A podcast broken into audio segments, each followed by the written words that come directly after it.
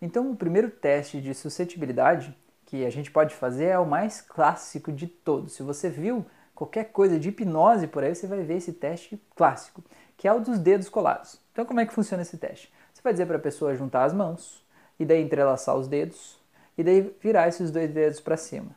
Por que, que você não diz direto para a pessoa fazer assim? Por quê? Porque já são as pequenas ordens de novo para ver se a pessoa está engajada no processo, certo? Então você diz: coloca a mão para frente, vira as palmas, junta as mãos, entrelaça os dedos, vira esses dois dedos para cima. Olha quantas ordens você já deu e aí você já vai entender se a pessoa está realmente engajada ali, né? E você vai percebendo e calibrando, certo? Então isso funciona assim: juntou as mãos aqui e diz para a pessoa abrir os dedos. Aí você vai dizer para a pessoa ficar olhando apenas no meio desses dedos, certo? De olhos abertos, ela não vai fechar os olhos.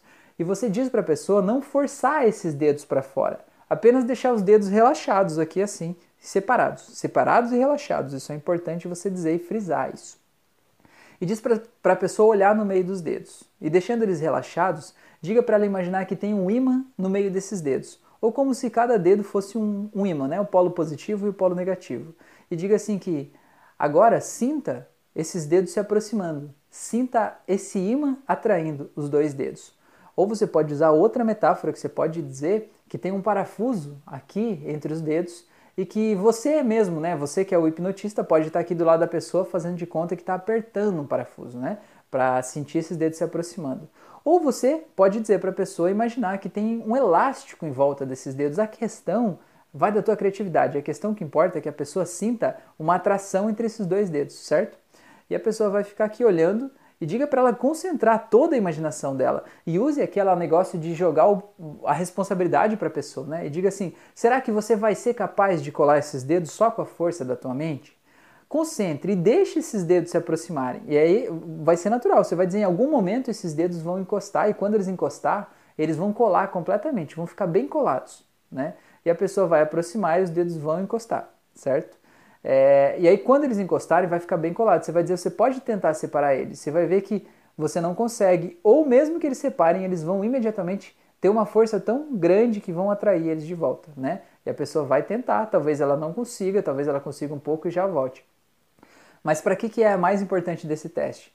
Porque se a pessoa, na hora que você diz isso, fica com o dedo assim, ó, e você fica dois, três minutos falando que esses dedos estão se aproximando cada vez mais e tem um ímã aproximando esses dedos e está puxando e tem um elástico, né? Você pode usar o que você quiser e a pessoa fica assim. O que que isso denota? Denota que a pessoa não está seguindo a tua instrução. A pessoa está querendo te provar que a hipnose não funciona com ela. Ela não está deixando os dedos relaxados. Por quê? E por que a gente chama isso de pseudo-hipnose? Porque isso aqui não é hipnose, não é o poder da mente da pessoa que vai colar os dedos. É um, um movimento físico, né, chamado de movimento idiomotor aqui do corpo. Essa posição não é confortável para os nossos dedos. Os nossos dedos vão automaticamente tender a se aproximar porque o músculo vai cansar.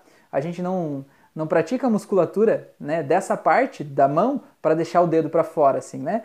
Então a musculatura vai cansando e os dedos vão se aproximando naturalmente. Então isso aqui de colar os dedos só não vai funcionar se a pessoa estiver lutando contra o processo. E se a pessoa estiver lutando contra o processo, é hora de você dizer, bom, veja bem, ou você não imaginou o que eu te sugeri de ter uns ímãs aqui colando, né, um elástico em volta, ou você está esperando uma força mágica, mística e sobrenatural que vai vir do céu e colar os seus dedos. Isso não vai acontecer. É a força da tua mente que vai aproximar os dedos. Então vamos fazer de novo e diz para a pessoa fazer assim e diga assim: agora deixe esses dedos relaxados, porque se você deixar os dedos tensos e lutando contra, você vai provar que não vai dar certo, porque é você que é o dono do teu corpo. E para que você possa provar para você mesmo que funciona, é importante que você deixe os dedos relaxados e deixe eles colarem, certo?